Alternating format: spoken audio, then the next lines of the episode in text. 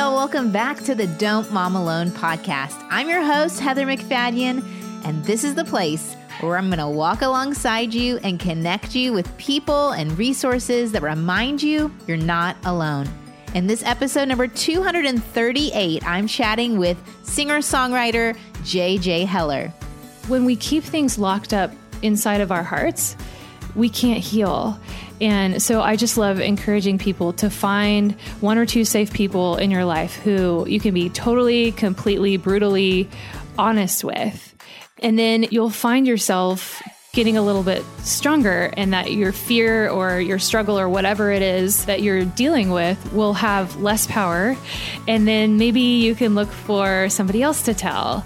And then eventually you will stand back in amazement as you see God using your your weakness, your story of brokenness to bring healing and comfort to people all around you, because I think we so often believe the lie that we're alone, and it's just not true. J J's speaking our language, guys. She's reminding us that it's so much better when we bring these apparent weaknesses into the light and become a blessing to those around us. And today, J J's inviting us in to some of her harder places, her struggle with fear, panic attacks. She's also going to share some apparent disappointments in her life that have been directional in her career, and where God's leading her next when it comes to balancing career and family, and how she's trusting God in that. We're going to talk through some of the songs she's written, how God's led her to these beautiful lullabies and how they've ministered to others. And she's been sharing singles every month if you follow her online. And one single we're going to talk about is a song, Big Love, Small Moments, which fits with our community of moms to encourage us that God sees. He sees everything you do, and it matters.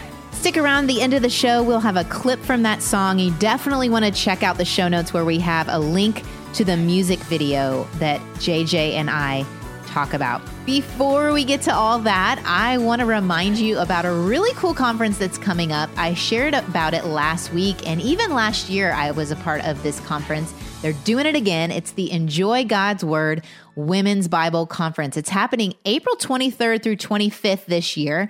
No worries if you're busy that day, because this is an online conference. The gloriousness is, one, you can wear your P Js. Two, you can watch whenever fits your schedule, and you have access to it forever once you get a ticket. Go to don't mom alone dot com forward slash enjoy God's word, and you can check out my friend Katie Orr, who will be teaching six main sessions on the book of Philippians. And then you can scan the twenty-five different breakouts, including one that I'll be doing on how God empowers us to activate his word into the world, to co-labor with him and share. I'm sharing some of the things I've been learning about prayer and the authority we've been given. It's super exciting. So go check that out over at don't mom alone dot com forward slash enjoy God's word. Get your ticket, though. If you're thinking about coming, get it before March nineteenth. This is your warning. On March nineteenth, the price goes up. But right now, if you get your ticket, you're going to save twenty dollars. All right, let me know if you get a ticket. And let's get to my chat with J J. Here we go. Hey, J J, welcome to the Don't Mom Alone podcast. Oh, thank you so much. It's great to be here. Well, it's thrilling for me. I always love chatting with different women who are doing, you're in your lane. You're doing what God has created you to do. And I love sharing you with those who listen. So thanks for taking time today. Totally. And you have some kiddos. I always have my guests introduce their family. Would you do that for us? Yes. So I have two little girls. My oldest is ten, which is so hard to wrap my brain around. That double digits. Yes. Yeah. Wow. So her name is Lucy, and she's in fourth grade, and her favorite thing in life is talking. So we have interesting conversations with her all the time. Um, and then I have another little girl named Nora, and she is seven, and she's in first grade. Love it. Lucy was one of my girl names. That's a beautiful name. Aww. Yes, Lucy and Audrey. Oh, I love that. Yeah, uh, maybe granddaughters someday. Maybe. Yes, use your influence. Oh yeah, yeah, exactly. That's what I'm going for. All right, you've had this career. You've released so many different albums, but take us back. How did you even get into creating music? Were you always a musician? I always loved music, but I grew up in a family that was more into sports. Mm. So I asked to have piano lessons when I was little. So I started that when I was five. And I always loved singing, so I was in the choir at church and school. But my dad coached a whole bunch of stuff. My mom played sports in college and taught P E for a while. So, I mean, it was a very athletic family. Mm. And and I I loved it. I loved sports. And I got really into it, and basketball was my favorite. And so my dream when I was little was to grow up and play basketball in college. And I sang in a vocal ensemble in high school, but I, I didn't get very many solos. I was just kind of part of the choir. And so I thought, well, I really like singing, but apparently I'm better at sports. So that'll just be my thing. And I will enjoy music, but that won't be my focus. So I worked really hard at basketball and was... by the end of my senior year, I was the most valuable player of my whole league. Um, Congratulations. It, it, thank you very much. Which is so funny. I was right. just reflecting on this the other day that uh, that, that was my world yeah, when, yeah. I, when I was in high school. And now... I literally think about playing basketball maybe once every year. You know, it's yeah. it's it's so not a part of my life anymore, but it was so important to me then, mm. uh, w- which is fine. But it's just interesting how life progresses and and priorities change. And so anyhow, I went to a little Christian college my freshman year, and I had these big hopes and dreams that maybe I would be the most valuable player of my league in college by the end of my senior year. And, and as the freshman year season progressed, I realized that this dream was not ever mm. going to happen, um, because all of a sudden I couldn't make a basket to save my life. I didn't really feel like I fit in with the girls on the team. Mm-hmm. I just felt like everything was kind of falling apart, and I didn't know why. And no amount of me working hard was changing anything. And I was so frustrated because here I was in the middle of my dreams coming true, and yet they weren't at all. And it wasn't what I thought it was going to be. And at the end of the season, I had the worst shooting percentage on my whole team. Oh, no. And I just decided that I wasn't going to play basketball anymore. And so the summer following that year, I had this really kind of life altering moment where, you know, I was just trying to figure out, who was I if I wasn't the girl with the Letterman's jacket and all the pins? And I already, like, I knew the Lord at that, at that point. Um, I grew up in a Christian home, so I had my faith, but I was kind of angry at God because mm. it felt like he just pulled the rug out from under me, that I had been working towards this goal for most of my life, and it just totally collapsed all around me. And so I went on a missions trip uh, with my college that following summer, and you know, I was trying to figure out like my identity, and there's so many things happening in my life. And um, while I was there, I wrote my first song with some of the girls on my missions team, and I learned how to play the guitar. And it it was like the very tiniest beginning of a new dream that God was starting to grow in me. And it's so interesting. I mean, hindsight is totally twenty twenty, because looking back, I can see how all of those things were coming together. Um, how, you know, if I hadn't have failed miserably my freshman year of basketball, then I wouldn't have given songwriting a second thought, because I would have been sure for my plan for my own life. And it was only because that dream died that there was enough room in my heart for God to do something even better and bigger and infinitely more wonderful than anything that I could ever imagine. Um, and so I kind of like tripped and fell into music. And then even at that point, it was just a very slow build. Um, I was constantly surprised when I would write a song and play it for a girl in my dorm room, and, and she would give me positive feedback and say, wow, I really like that song. And like, it felt like you read my journal. And mm. that's exactly how I feel. And, And then I met my husband shortly after that, and we started playing music together, and we were still in college. Um, this was like nineteen ninety-nine. Speaking my language. and uh, and it was still something fun that we were doing on the side, um, playing at coffee shops and open mic nights. And and every time somebody would connect with my music, I would I it was like a shock to me. Mm. Um, but there was just people just kept giving positive feedback, to the point that when my husband Dave and I got engaged, we were praying about what we should do with our lives after we graduated from college and got married. And we decided to give music a shot for a year, just give it a year and, and then reassess at the end. And so that's what we did. We, we met in California, in San Jose, where I grew up, and we got married there. And then we moved to Phoenix, where Dave grew up. And that's where we started our, our music career, in the musical mecca of Phoenix, Arizona. um, God can do anything, right? Yeah, totally. Yes. Yeah. yeah. And, you know, our standards of living were so low at that time, right? Just coming out of college life. Like, we were used to macaroni and cheese yeah. and cheese quesadilla and like any meal you can buy from a box and like mm-hmm. add milk to, and ramen, you know, yes, yes mm-hmm. exactly. So it was, you know, a, a really slow start for us. But again, it was just like just enough encouragement to keep going. And that was, let's see, sixteen years ago almost. So wow. yeah, it's it's been quite the adventure.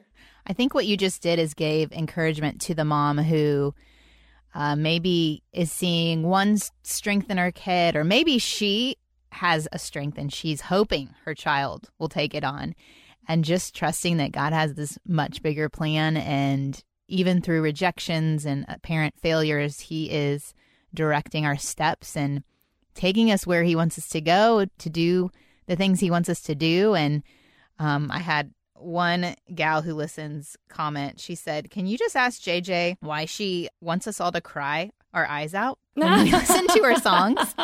And you said that when you just mentioned you would share these songs with gals in your dorm or whatever, that were like, "Did you read that out of my journal?" And there's this depth of feeling that you carry and transmit through your songs that I think helps others put words and emotion to what's going on in their life that they may not have been able to communicate. And so that's a gift in itself. And it's funny to think that a high school basketball star also has this amazing connection to feelings and, emo- you know, and communicating about emotions. So I love it. I love all of that. Do you feel like there's something God put in you that allows you to connect with your own emotion and help draw that out of others?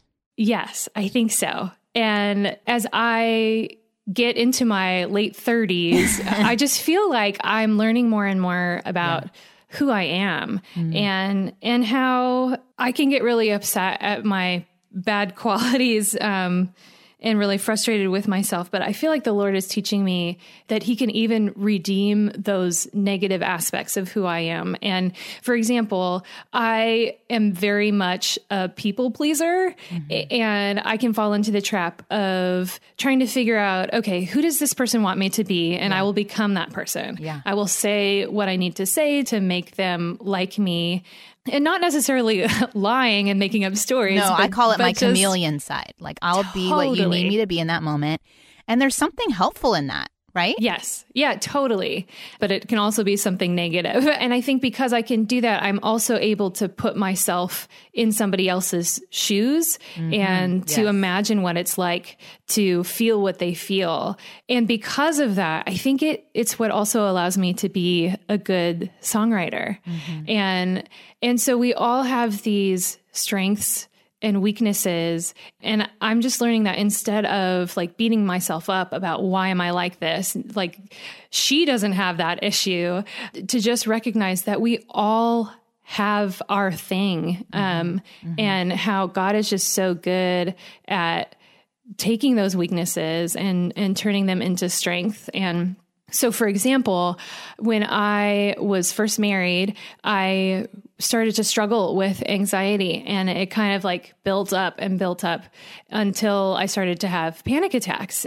And then I started to have more and more and more panic attacks uh, multiple times every day. And I would pray every night that I would wake up in the morning and I would never have another panic attack again, because, mm-hmm. you know, sometimes God answers prayers that way, just totally, completely, instantly. And yet that is not how he chose to answer my prayer, much to my disappointment. Um, instead, it was just a very, very long journey of like gradually getting better every day and, and learning to trust God and learning to, to trust myself, um, learning to trust that God has given me what I need to get through each day. So it was in the middle of that, that Dave and I wrote a song with a friend about, you know, where is God when we're suffering? And when we ask him for something, why doesn't he give it to us? You know? Mm. And, um, so we wrote that song. And then about a year later, a girl used that song for her audition for the show, So You Think You Can Dance. Mm. And I think about seven million people watched that episode, which was just, you know, especially at that point in my career, it was just insane. And like one thing led to another, and it ended up on Christian radio stations all over the country, uh, mm. which just does not happen. Normally you have to hire a radio promoter and you pay them every month, and they kind of lobby to the radio stations and say like, hey, have you heard this J J Heller song? And like, you should play it. But none of that happened. It was just a man who worked at a station, watched the show, liked my song, started playing it, and then it just ca- caught on.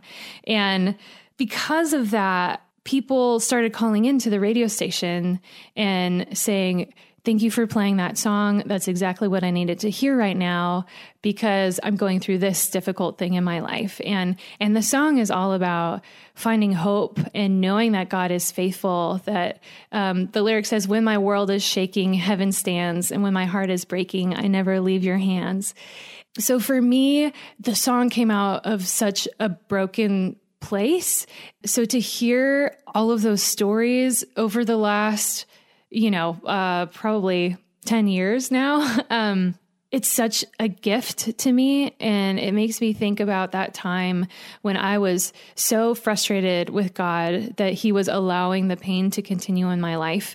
But I'm able to see now, the hindsight thing again, that he was able to use that pain and turn it into a song, and then use that song in the lives of hundreds of thousands of people to remind them of his goodness and his faithfulness and his kindness, and and to bring them hope. And uh, it's uh, amazing to me how the Lord takes our weakness and he redeems it. He turns our brokenness into something beautiful. Love it.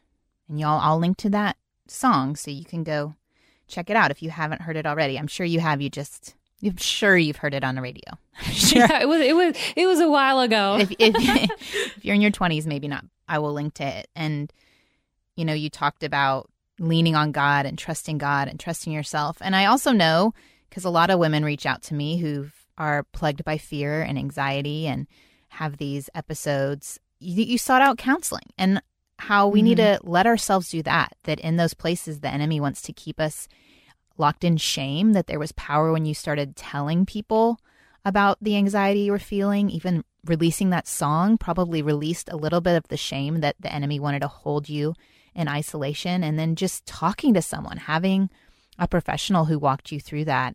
What do you have to say to encourage someone who's on the fence? They're feeling those panic episodes, but they don't know what to do about it. Yeah, well, it's interesting because as I started slowly healing and panic had less of a hold on my heart, I felt like God was asking me to start talking about it. Yeah. You know, I, I just kept feeling it in my soul, like, okay, now tell people. And, and at first, you know, I just wanted to tell the people close to me, and I did, but then it just felt like God was saying like, okay, now talk about it from stage. Mm. And I was terrified because it feels so vulnerable. And I was afraid of being judged. I was afraid of being told that I didn't have enough faith, um, that I wasn't trusting God with my life. And But yet I just couldn't shake the feeling that I needed to tell my story. And so I started talking about it. And honestly, like I haven't stopped talking about it since, because I've seen the power of, you know, putting those things out into the light, because every single time I talk about panic and anxiety, there's at least one person who comes up to me afterwards and says, thank you so much for talking about that, because that is my story too. And I have felt like I was the only one. And I think that that's the thing. When we keep things locked up inside of our hearts, we can't heal. And so I just love encouraging people to find one or two safe people in your life who you can be totally, completely, brutally honest with. And then you'll, you'll find yourself getting a little bit stronger, and, and that your fear or your struggle or whatever it is uh, that you're dealing with will have less power. And then maybe you can look for somebody else to tell. And then eventually you will stand back in amazement as you see God using your your weakness, your story of brokenness to bring healing and comfort to people all around you. Because I think we so often believe the lie that we're alone, and it's just not true. And like you were saying, for, for a lot of us, um, that safe person could be a professional counselor. And I love counseling, and I have been to my fair share of counseling. There's something really healing about talking to somebody who has wisdom and who is going to give you an honest, you know, be an honest sounding board for you. An objective view. Hey, y'all, I'm jumping in here. I have the privilege of sharing one of this month's sponsors with you. It's PrepDish, and I've shared them with you before. But just recently, I've been getting some comments from people saying, Heather, I didn't know that it was a subscription meal planning service for specialty diets. Our family isn't on a specialty diet, so this doesn't really help us. Well, PrepDish offers paleo, gluten-free, and now keto meal plans, but your family doesn't have to be on one of those diets to benefit from PrepDish. My family isn't on any of those diets, but my boys love meat and vegetables and fruits, and so the paleo option has been great. And if I feel like my boys are extra hungry and need some sort of carb added to that, I just throw that into the cart, a bag of rolls, not a big deal. Or I switch out regular rice for the cauliflower rice. It's simple swaps, but what PrepDish does for me is it adds variety and health to my meal planning, and it simplifies it so I don't have to think. This last week I made a gumbo, which I've never done before, and it was so easy with sausage and shrimp, and my boys ate all of it. It was so yummy. So if you want to check it out for yourself, see if it fits for your family, you can try it out for free by going to PrepDish.com forward slash DMA. Not a big deal if it's not a match for you, but it's working for me. It's simplifying my life, and I wanted to share it with y'all. PrepDish.com forward slash DMA. All right, let's get back to my chat with J J. Here we go. So you said this started when you got married. Talk to me about the transition. You're already uh, recording music, your song. I think if I'm doing the math correctly, that song went quote unquote viral around the time you had your first daughter. Is that yes. true? Okay, uh-huh. So how did that transition as these things are taking off? There's so many moms who listen are like trying to sort out these assignments outside the home and reconcile them with the assignments of motherhood. So what was that process like for you? Oh, it was hard. Yeah. Um, I think especially for me, um, a lot of my anxiety was wrapped up in being a mom. I didn't grow up around any babies, really. Mm. And so a lot of my fears were wondering if I was going to know how to do it, you know? Yeah. And then a lot of those anxieties were put to rest once I actually had a baby and realized, oh my goodness, I love this child. And a lot of it just comes really naturally. But it was really interesting timing, because as I had my first baby, my career just took off in an unexpected way. And so, you know, strategically speaking, that should have been the time when like I hit the ground running and just did tour after tour and did like radio interviews and, mm. you know, pushed really hard. But I didn't want to do that. And so it was just kind of trying to find the balance between honoring this huge gift of publicity that God had, you know, just dropped into my lap, but then also honoring my new title of being a mom. And I think I'm learning that it's just, it's different for everybody. And some moms, I think it's important for their soul to work and to be productive. And it doesn't mean that they love their children any less.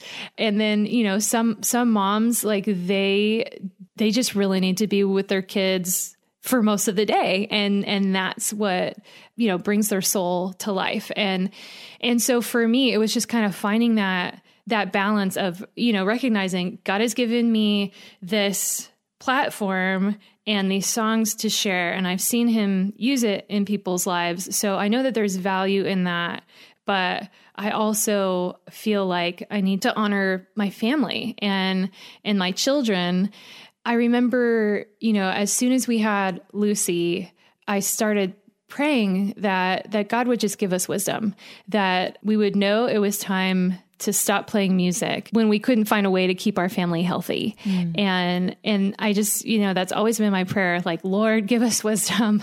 And it's interesting because about a year and a half ago, uh, my husband and I were, you know, still doing a bunch of touring and uh, flying all around the country, playing shows. And for the first time in my children's lives, they started becoming really sad right before mm-hmm. we would leave. And they, mm-hmm. they started to ask us not to go, mm-hmm. uh, which just, you know, ripped my heart out. Yeah. Um, and the thing is, my husband, Dave, and I, we write all of our songs together, and he plays the guitar when we're on stage, and And we love telling stories on stage, and it's very much the, the two of us. So whenever I go play a show, he's with me.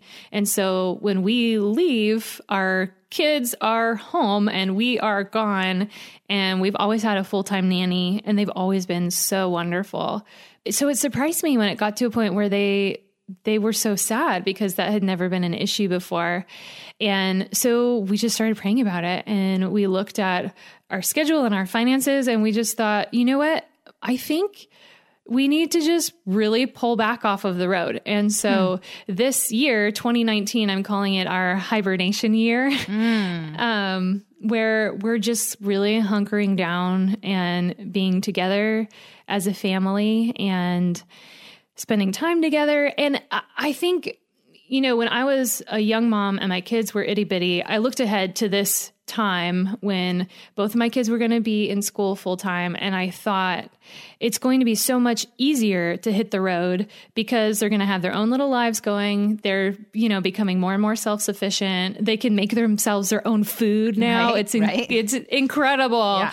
But it's not like, I feel like they need me home more than they ever have before, mm-hmm. um, because mm-hmm. their emotional needs are ramping up. And I just realized that when they are ready to have those important conversations, that I want to be the one here to have them, and I don't want to leave it up to their nanny to do that. And you can't force those conversations. They just kind of come up spontaneously. And so I want to be present and available for them. And, and so it's kind of this new season, and I don't know if it's going to stay this way, but you know, I'm just, we're just kind of taking it a year at a time and praying for wisdom. I love that dependency, because there's not a formula. There's not one way.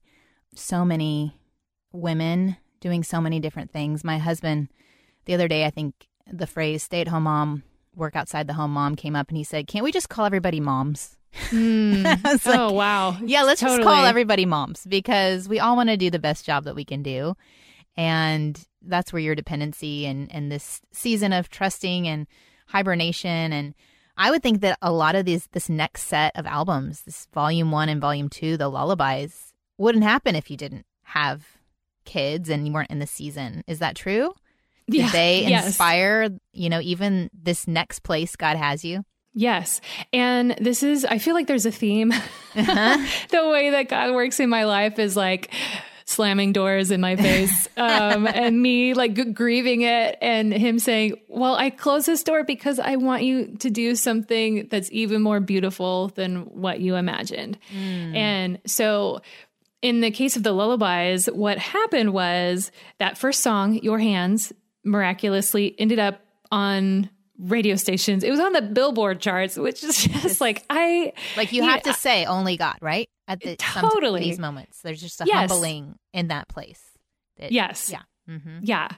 And and then a year later, we pitched another song to radio called "What Love Really Means," and that was on the Billboard charts as well. And and then I thought, you know, everybody talks about this radio thing being really hard, but all you have to do is just give them a song and they play it. um, but then, you know, we we had hired radio promoters at that point. And so after that second song, we pitched another song, and all of the stations said, we like the song, but we don't think it's going to fit on our playlist. And, you know, so we said, that's okay. What about this song?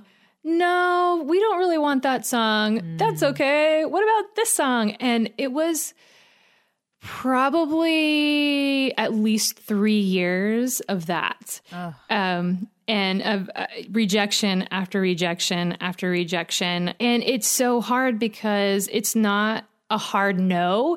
It's, well, we might add it. We really like mm. it. There might be room on the playlist next month. And so they just kind of string you along, not because they're mean, but that's just the way that it, that it yeah. is. Yeah. And in the meantime, I'm just feeling more and more discouraged. And then this like root of bitterness starts to grow in my heart. Yeah. Like I turn on Christian radio and I hear the songs that they're playing, and, uh, and like the evilness in my own heart is saying like, why are they playing that song? Right, right. Uh, you know, like I want That's them real. to play my song. Yeah. And, and then the comparison thing flares up. And so finally I just said, I can't handle this anymore. Um, like my soul is dying. So we need to just like take a step back, because what I was trying to do was like, how can I write a song that will change somebody's life? And, mm. um, how can I recreate that magic that happened with your hands? Like, exactly. Yeah. Yeah. And to the point where like, I didn't even want to write songs anymore mm. because it was like, I was trying to crack this impossible code and it was way too much pressure. And so I just knew we needed to step back from it. And I was, you know, a new mom at that point. So I thought, okay, what if we stop writing all of these like theological songs, um, and just write lullabies for our children. And I thought, you know, what what do I want my kids to hear as they're falling asleep? What do I want to have sung over them? And and so we just wrote songs of truth and peace and love and hope. And what started out as kind of a side project became something that my heart is so invested in now. It's it's been incredible to hear the ways that God has used that cymbal album of lullabies to, man, there's a story of a of a soldier um, in Afghanistan who would listen to one of my lullabies at night when he couldn't sleep. Mm. Um, and it was the only thing that would calm his heart as he's hearing these, you know, these gunshots in the distance. And we've heard a story from a family who fosters children, and many of their foster kids have medical needs. Um, and the mom is a nurse. And so all of these children, um, that have, you know, extra special things that need to be cared for are placed with this family. And, and I got this letter just saying that they started fostering kids and they love it. And, uh, but many times the, the babies and children that come to them have been severely neglected or starved, or they're born addicted to drugs. Just really hard, like children who have had trauma in their, in their short lives already, and how for them, it's, it's really hard for them to fall asleep. And so I got this letter saying that, um, the dad of the family was searching through Apple Music lullabies, and, and one of my songs came on, and, and the baby that he was holding just immediately calmed down. And then he looked up more of my songs, and now they play my lullabies for all of their foster children that come through. And he said that it works for every single one of them. Mm-hmm. And, and it makes me, like, my eyes well up with tears, like even now just talking about it, knowing how God is bringing peace into these homes and these families, um, all across the country and, and the world. And, and how, you know, here I was thinking, this is just a side project. It's, it's not going to be super meaningful. And God just took it and is moving through it and offering peace and, and comfort. Uh, it just, it's amazing. Yeah. It's incredible to well, me. And I think about a phrase I heard once that says, the enemy attacks at our place of destiny. And all those mm. years that you spent without peace, with the anxiety, and that you personally can understand what that feels like, and that your songs would be a way to minister peace is beautiful. I think about David and all the emotions he felt, how he grieved uh, so strongly and felt so strongly, and yet his songs were the thing that would calm King Saul. And so Uh, there is this power in the fact that God doesn't waste any of our pain. And even though the enemy tries to trip us up uh, and attack at our place of destiny, that God is triumphant. And so it's it's a beautiful, beautiful thing. And I love that that is where God has you, with these lullabies and ministering to families and soldiers in battle. And, and then you have your girls who are like, can you just be home with us this year? Which is yeah. of like... another, you know, piece that he's going to bring to your hearts, and that resting in him and what he's going to do with these albums, that it's not dependent on your hustling or some formula that you need to X, Y, and Z, but that you just lean on him to do the work while you do the things right in front of you that he's called you to do. So beautiful. There's one of the songs on the new album, Volume Two, that I want to talk about. It's called Big Love, Small Moments. Oh, wait. It's actually, sorry, um, that, uh, is that, that one on the song, first one? No, it was released as a single oh, this year, so it's not part of the album. That's just its own thing? It is its own thing, okay. yeah. All right, I love but it. But it's the same theme. I mean, yeah, I, it totally fits with all this that you're talking yes. about. That, yes. And even this encouragement, especially to the audience we're talking to today, that uh, there's so much mundane that fits in with motherhood, and just this encouragement to find the magic in it, to see the sacred. Talk to us about that song and your inspiration for that. Yeah, I mean, I think a lot of my listeners are moms, and they're moms of little babies who, you know, are doing the same tasks over and over, changing diapers, washing bottles, washing dishes, doing laundry, and it can feel really isolating. And, you know, especially if you're, if you're scrolling through Instagram and you're seeing all of these like movers and shakers who like, I renovated my home or, or like I run a non-for-profit. That's my always go to. Yeah. Yes, totally. And then you can look at your own life and feel like, okay, well, I mm, fed my child today yeah. and I might vacuum the house tomorrow, you know, and it's easy to think that the work that you're doing is unimportant. And so I wanted to write a song just as a reminder that that God sees the work that you're doing, and he is so delighted. Like, I think that God delights in mothers, and I think it brings him joy. You know, every time you feed your child or you play with them or you put them down for a nap time, that that is worship. And he is so pleased with you. And so to kind of move through our days knowing that, and knowing that God is smiling, um, it just helps me to have eyes to see the beauty around me, and to like also find joy in, in the little moments, um, like getting ready for school in the morning when it's easy to just kind of rush around and to get things done, which is my tendency. I feel like God's really putting it on my heart to slow down and to play, to find moments to be silly and to laugh with my children. And, and so that's what the song Big Love, Small Moments is all about. And you may, uh, you had a video made, which I think communicates that yes, there are there are these beautiful moments that we want to capture, but sometimes even the hardest moments are super beautiful and holy, because the video integrates the birth of a child and then also Jennifer Naraki, is that how you say her last name? I think so, yeah.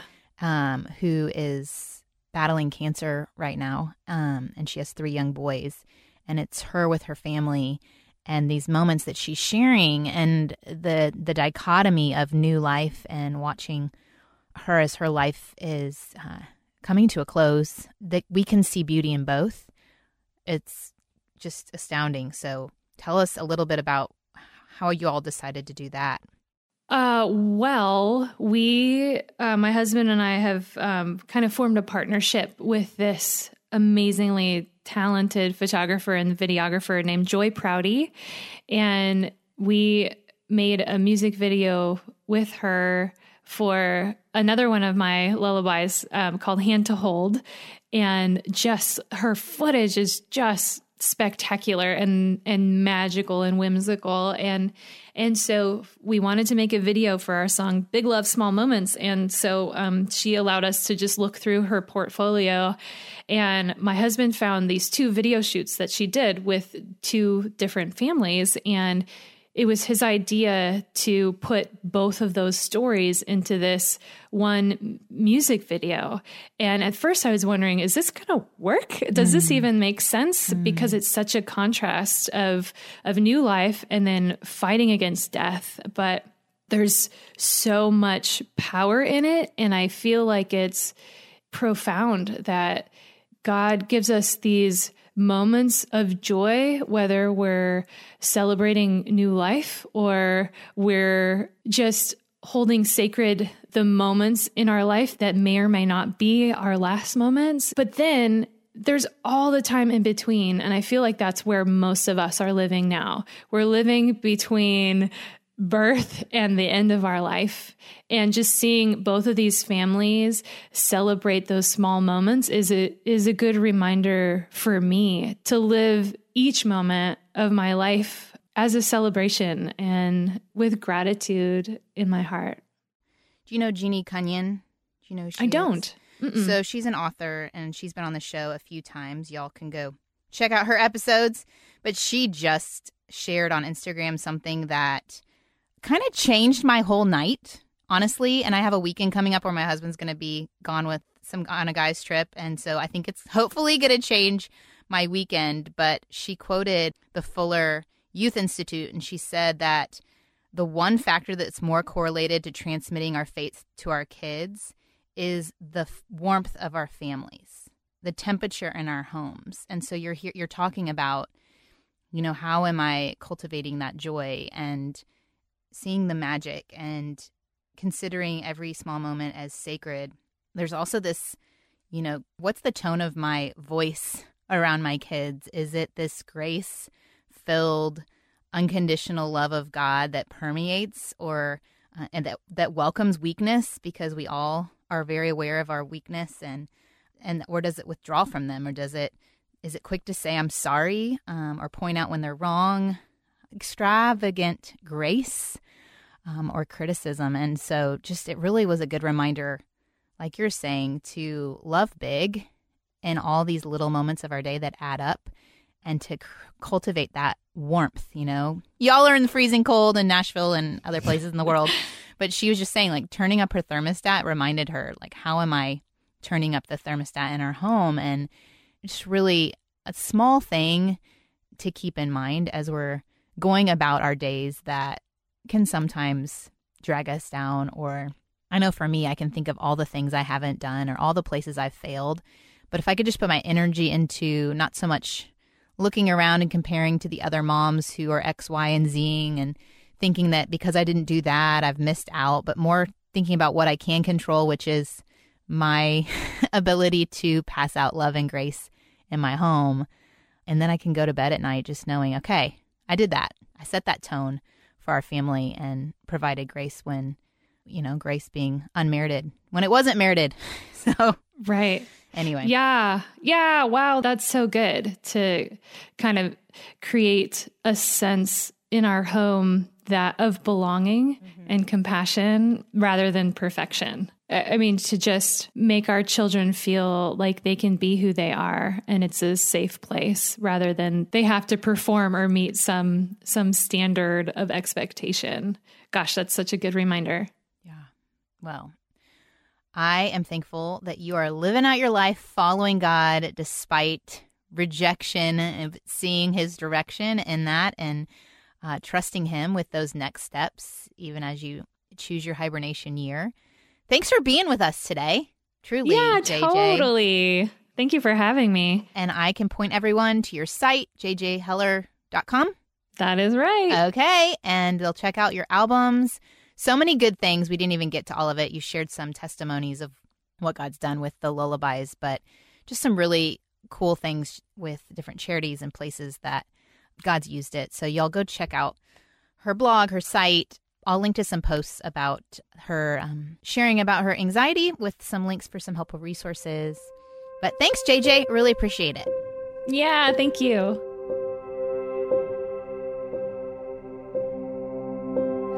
Heartbeats only happen one at a time, one at a time. You can't rush a moment, so don't even try, don't even try. There's a symphony you're missing. If you only listen, you'll find big magic in the mundane, the big picture in a small frame. Everything is sacred when you take time to notice. Big love happens in the small moments. Big love happens in the small moments.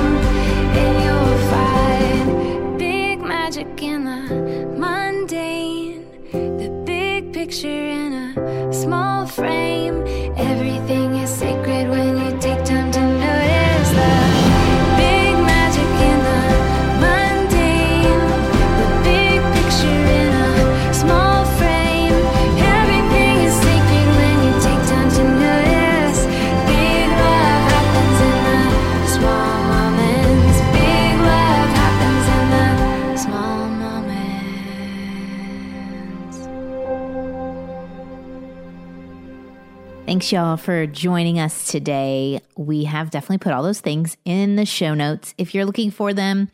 If you want to look at that Instagram post I just referenced from Jeannie Cunyon, maybe that's what stuck out to you. I don't know what of this conversation stuck out to you, whether you identify with J J's struggle with anxiety attacks. I know I can identify.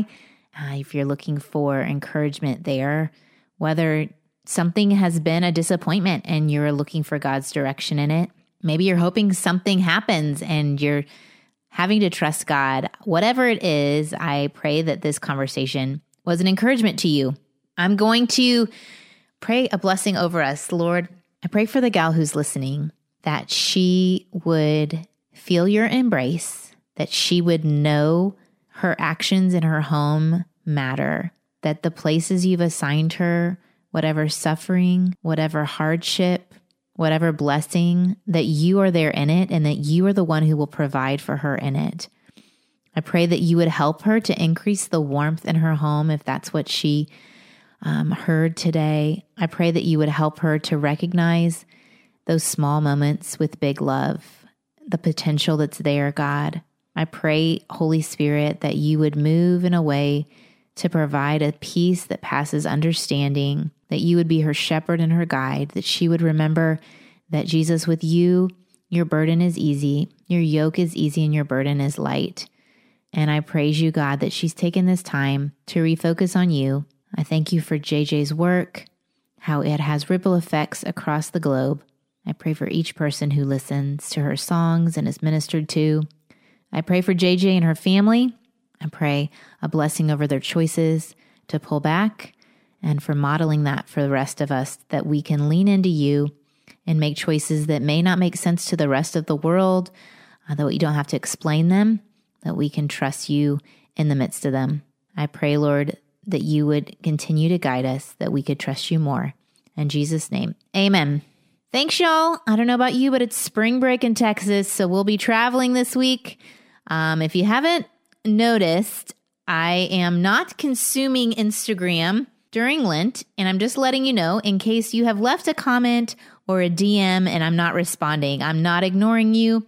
I've just chosen to do that in this season, and um, I'm finding I do have a lot more time. But my V A will be posting on Instagram different posts and sharing there, uh, but I didn't want you to think I was ignoring you. You can find me over at don't mom alone dot com and all of uh, the places that are Don't Mom Alone.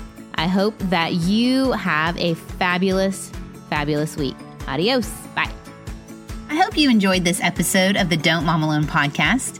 If you're wanting to connect with more people and more resources to help remind you that you're not alone, head over to don't mom alone dot com. That's also where you'll find the show notes with any links mentioned by our guests. Most importantly, I want you to know the good news, the great news that you're not alone, because God has promised to always be with you. With faith in Jesus Christ, the one who died for you and rose again, he said when he left, he was going to leave a helper, a comforter to be with us. God in us. Moms, that is superpower. So while you're washing dishes at your kitchen sink, while you're driving to and from work, while you're feeding that baby late into the night, while you're cleaning sticky floors, God promises to be just as present and with you as when you're worshiping in a church pew. As it says in Zephaniah three seventeen, the Lord your God is with you. He is mighty to save. He takes great delight in you. He will quiet you with his love, and he will rejoice over you with singing. Now that's good news. Have a great day.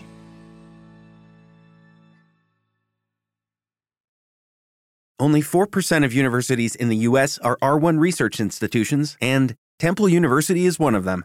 This means one hundred percent of students have the opportunity to participate in hands-on learning and research with world-class faculty. With over six hundred academic programs across seventeen schools and colleges, Philadelphia's largest public university provides students with a rich variety of opportunities and propels graduates to succeed in their careers. Temple University. Schedule a campus tour today at admissions dot temple dot e d u slash visit.